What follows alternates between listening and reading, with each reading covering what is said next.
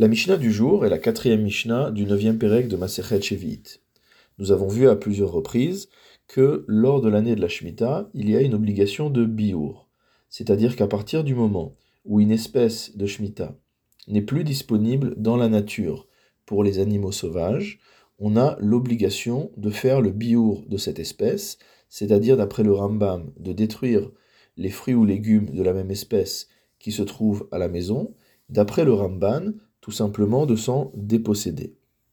Notre Mishnah nous dit Ochlin ala mufkar, qu'on a effectivement le droit de continuer à consommer les fruits ou légumes d'une espèce donnée à partir du moment où cette espèce donnée est toujours disponible dans la nature, dans un endroit qui est mufkar, c'est-à-dire sans propriétaire. Aval l'eau à la chamour, mais pas grâce aux fruits ou légumes qui se trouvent dans un périmètre qui est gardé mot à mot. C'est-à-dire, par exemple, si un, légume n'est plus disponible dans la nature, mais qu'il est encore disponible dans mon jardin potager, étant donné que mon jardin potager n'est pas un endroit qui est hefker, qui est sans propriétaire, cela ne permet pas de repousser la date du biour, et donc on se référera uniquement aux fruits ou légumes qui sont disponibles dans la nature. Rabbi Yossé Matir, Afalachamour.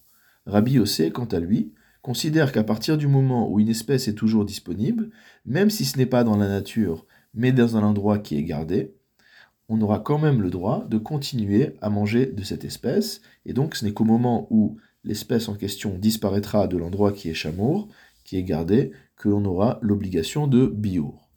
La Mishnah continue, Ochlin ala tefichin ve ala dufra. Nous, avions déjà parlé du concept de tefirine. Il s'agit d'une sorte de construction en terre cuite qui était posée sur les euh, murs des maisons de manière à ce que les oiseaux puissent y faire leur nid.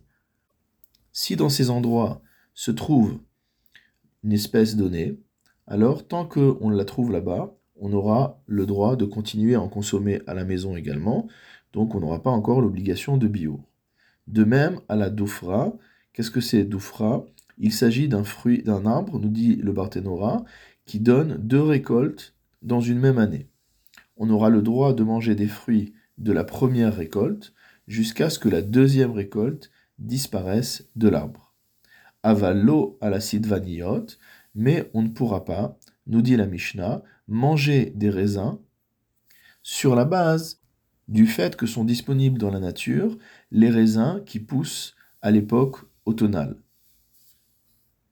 D'après le Rambam, étant donné que ces raisins poussent à l'automne, ils ressemblent finalement à des raisins qui seraient de l'année suivante, et pour cette raison, on ne peut pas se baser dessus pour repousser la date du biour des raisins. La Mishnah conclut, Rabbi Yuda m'attire que d'après Rabbi Yuda, on pourra continuer à manger des raisins, Kolzman chez Bicheru, tant que ces raisins d'automne sont arrivés à maturité avant la fin de l'été. Donc c'est une récolte qui est tardive, mais qui finit avant la fin, qui arrive à maturité avant la fin de l'été. Dans ce cas-là, d'après Rabbi Yuda, on peut se baser sur cette récolte, sur ces fruits, pour pouvoir continuer à manger des raisins et à repousser donc la date du biour. Et d'après le Barthénora, en halacha ke Rabbi Yehuda, ne va pas comme Rabbi Yehuda. De la même manière que précédemment, la ne va pas non plus selon Rabbi Yossé.